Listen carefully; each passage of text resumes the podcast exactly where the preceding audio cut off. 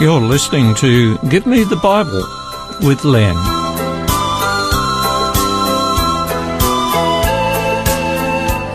Today's program is entitled Mary.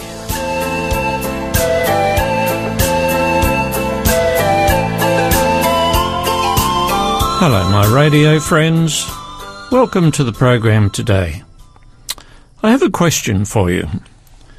Which woman has been the subject of more art, more songs, and more poetry than any other in all human history? Well, the answer is Mary. Mary who? Well, it's Mary, the mother of Jesus. And today I want to share with you what the Bible says about her, and I want to also share some common Marian beliefs that have no basis in the Bible. These latter beliefs are assumptions made up by people who, with possibly the best of intentions, have come up with ideas that have no scriptural support whatsoever. It's good to remember the injunction found in Isaiah chapter 8 verse 20 about what we should or should not believe. This clear statement says, to the law and to the testimony, if they speak not according to this word, there is no light in them. Put in simple terms, if any belief is not based on the Holy Scripture, then that belief is mere fiction made up by man, a fairy story, no matter how good it seems. Well, the Gospel writer Luke introduces Mary in chapter 1 and verses 26 to 38. In the sixth month of Elizabeth's pregnancy, God sent the angel Gabriel to Nazareth, a town in Galilee, to a virgin, pledged to be married to a man named Joseph, a descendant of David. The virgin's name was Mary. The angel went to her and said, Greetings, you who are highly favoured. The Lord is with you. Mary was greatly troubled at his words and wondered what kind of greeting this might be. But the angel said to her, Do not be afraid, Mary. You have found favour with God. You will conceive and give birth to a son, and you are to call him Jesus. He will be great, and we will be called the Son of the Most High. The Lord God will give him the throne of his father David, and he will reign over Jacob's descendants forever. His kingdom will never end. How will this be? Mary asked the angel, since I am a virgin. The angel answered, The Holy Spirit will come on you, and the power of the Most High will overshadow you. So the Holy One to be born will be called the Son of God. Even Elizabeth, your relative, is going to have a child in her old age. And she, who was said to be unable to conceive, is in her sixth month, for no word from God will ever fail. I am the Lord's servant, Mary answered. May your word to me be fulfilled. Then the angel left her. Mary was obviously a virtuous young woman, engaged to be married to Joseph, who was probably quite a bit older and probably had children from his first marriage. But God had chosen Mary to bear his son Jesus. The Gospel writer, Matthew, adds more information. He says this is how the birth of Jesus the Messiah came about. His mother Mary was pledged to be married to Joseph. But before they came together, she was found to be pregnant through the Holy Spirit. Because Joseph, her husband, was faithful to the law, and yet did not want to expose her to public disgrace, he had a mind to divorce her quietly. But after he had considered this, an angel of the Lord appeared to him in a dream, and said, Son of David, uh, Joseph, son of David, do not be afraid to take Mary home as your wife, because what is conceived in her is from the Holy Spirit. She will give birth to a son, and you are to give him the name Jesus, because he will save his people from their sins. All this took place to fulfill what the Lord had said through the prophet. The virgin will conceive and give birth to a son, and they will call him Emmanuel, which means God with us. When Joseph woke up, he did what the angel of the Lord had commanded him, and took Mary home as his wife. But he did not consummate their marriage until she gave birth to a son, and he gave him the name Jesus. The birth of Jesus at Bethlehem has been celebrated in Christian countries for centuries. Although in recent times the word Christmas has been outlawed in various places, including some of the states in the United States of America. Apparently, that's the case because Muslims and some other non Christian groups might be offended. Mary, of course, knew Jesus was God incarnate, although most people did not. Later, when Jesus was about to begin his ministry, he and his disciples were invited to a wedding at Cana. The wine ran out. The story is continued in John chapter 2, verses 3 through to 5. Jesus' mother Mary said to him, They have no more wine. Dear woman, why do you involve me? Jesus replied. My time has not yet come. His mother said to the servants, Do whatever he tells you. In Matthew chapter 13, verses 54 and 55, after Jesus had been teaching the people at the synagogue, they asked each other, Where did this man get this wisdom and these miraculous powers? Isn't this the carpenter's son? Isn't his mother's name Mary?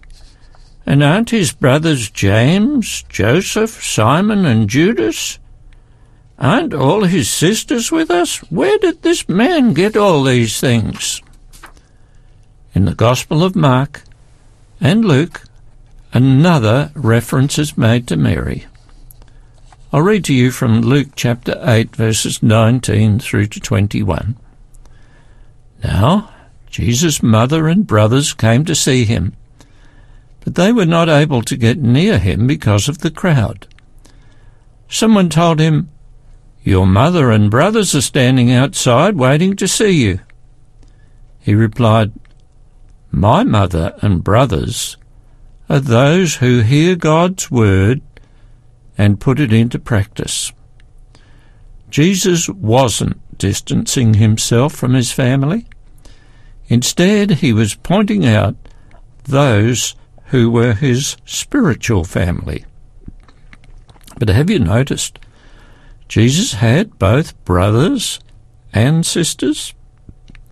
The Bible doesn't tell us whether those brothers and sisters were Joseph's children from the first marriage, or whether they were born of Mary, or if they were a mix of both. What is certain is that Jesus grew up in a family. At Christ's crucifixion, Mary was there with other people who loved Jesus. The Apostle John records in John chapter 19, verses 26 and 27, the following When Jesus saw his mother there, and the disciple whom Jesus loved, and that was John, standing nearby, he said to his mother, Dear woman, here is your son. And to the disciple John, Here is your mother. From that time on, this disciple took her into his home. Here at this point, the Gospels have no more to say about Mary, although she is mentioned in the book of Acts. it is reasonable to assume that she died of old age. However, the Roman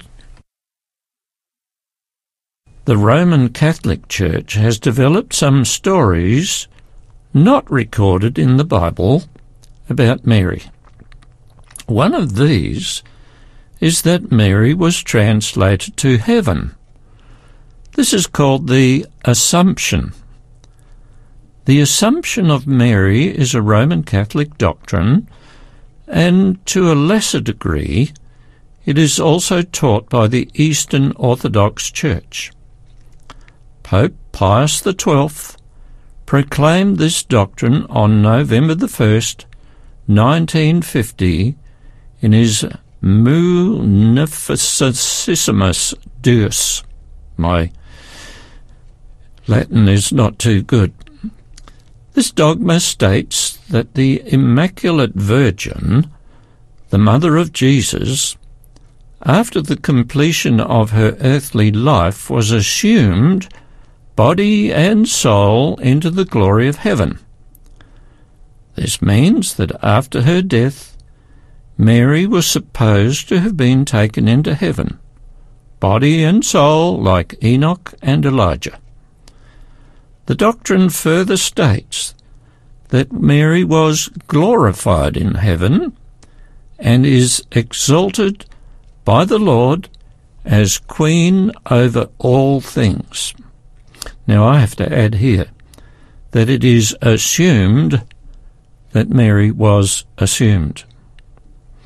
So, what is she supposed to be doing in heaven?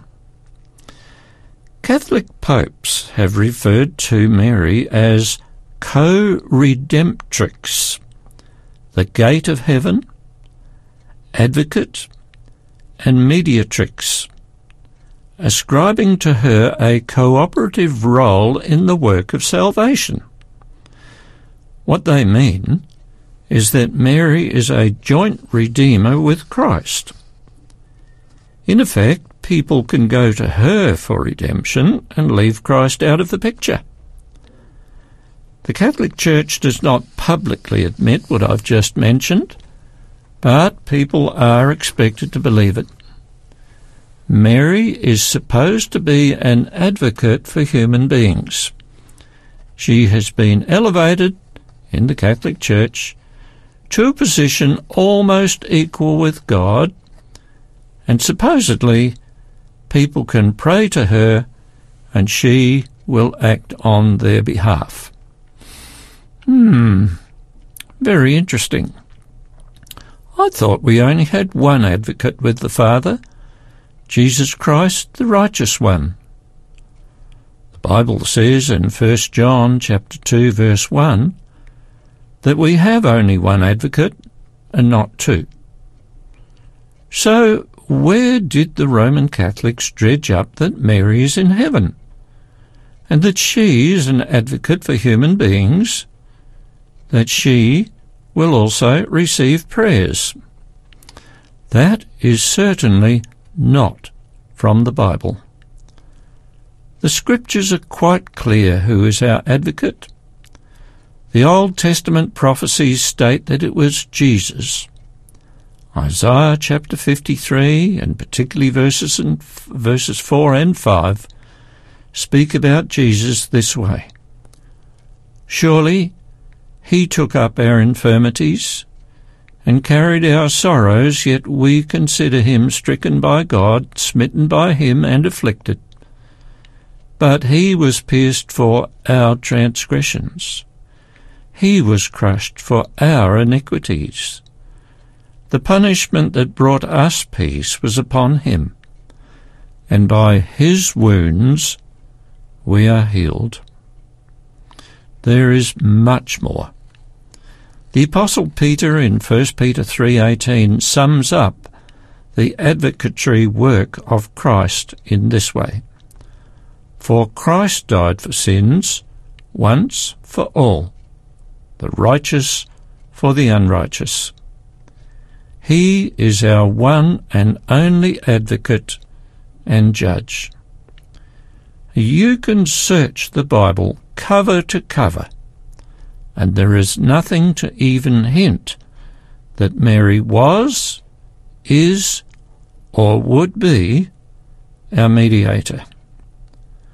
The doctrine of Mary translated to heaven and given a role as joint advocate is nothing but hocus pocus, false doctrine, and lies invented by a misguided religious system that pretends to be holy.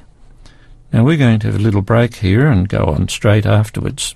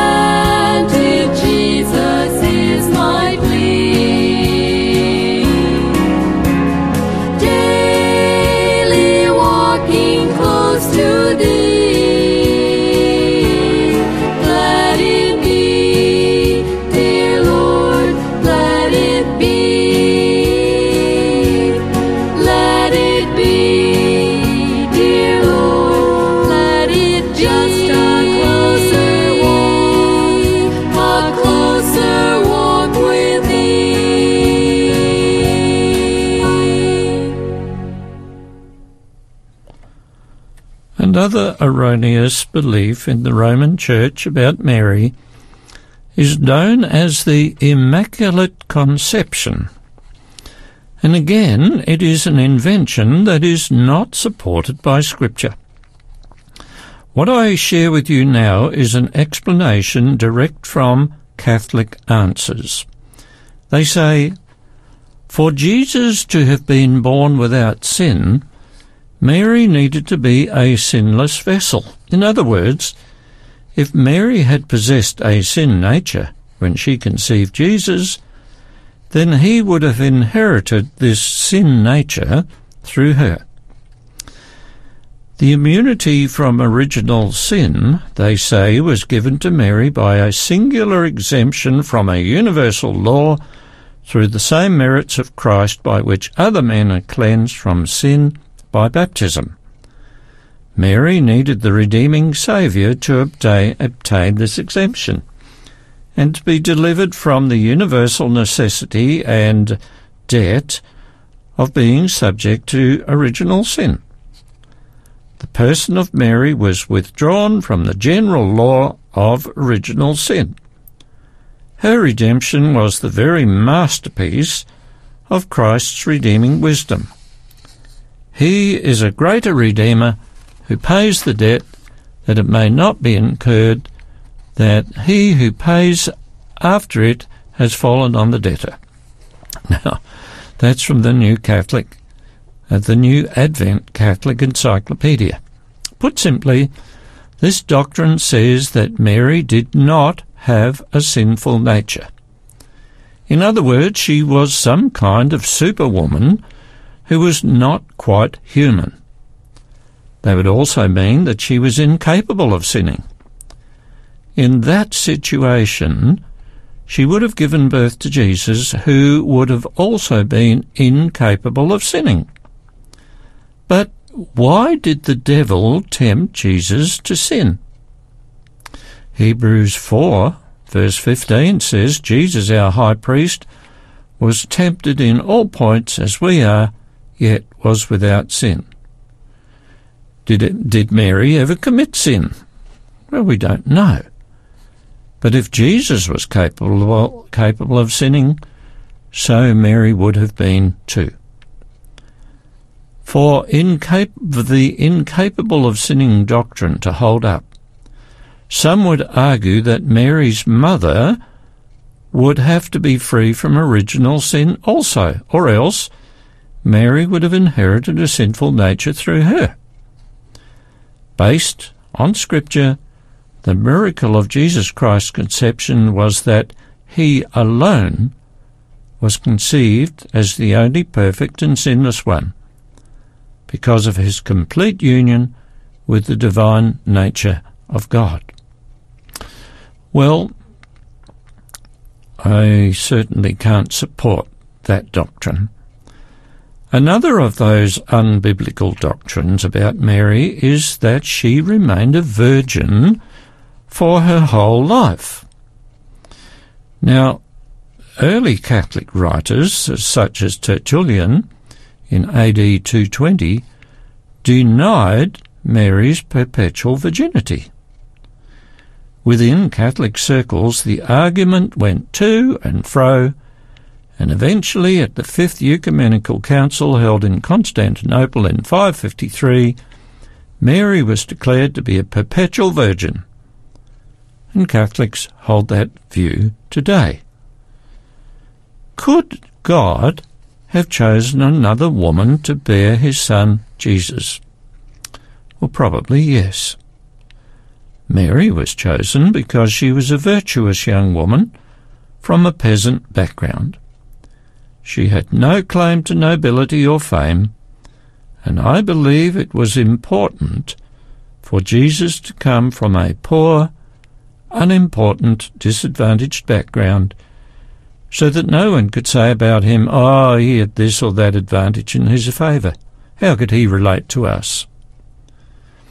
Before finishing today, I want to share with you some of the titles that have been given to Mary. They are Blessed, Most Blessed, Mother, Full of Grace, Virgin, Cause of our Salvation, Mother of God, God Bearer, Holy Mary, Saint Mary, Most Holy, Most Pure, Immaculate, Our Lady, Queen of Heaven, and there are a few others. So, what should we make of all this? Well, I'd like to say this that Mary was a faithful, obedient woman who was used by God for a wonderful purpose. Although her being pregnant before being officially marriage, married was considered shameful, she willingly carried out her duty without complaint. In that, she is an example to us.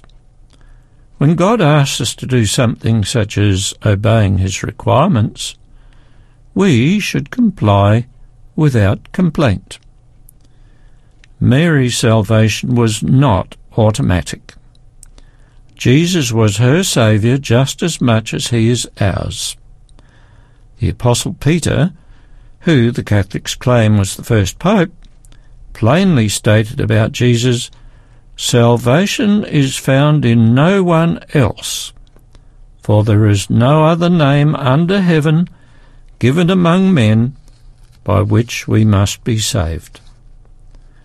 There is a whole so-called holy aura that has been developed by the Roman Church about Mary, a bit like what happens with gossip.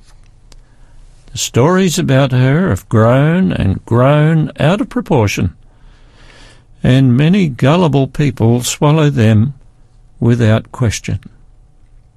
However, Mary has been a role model for human beings, as she was obedient and faithful.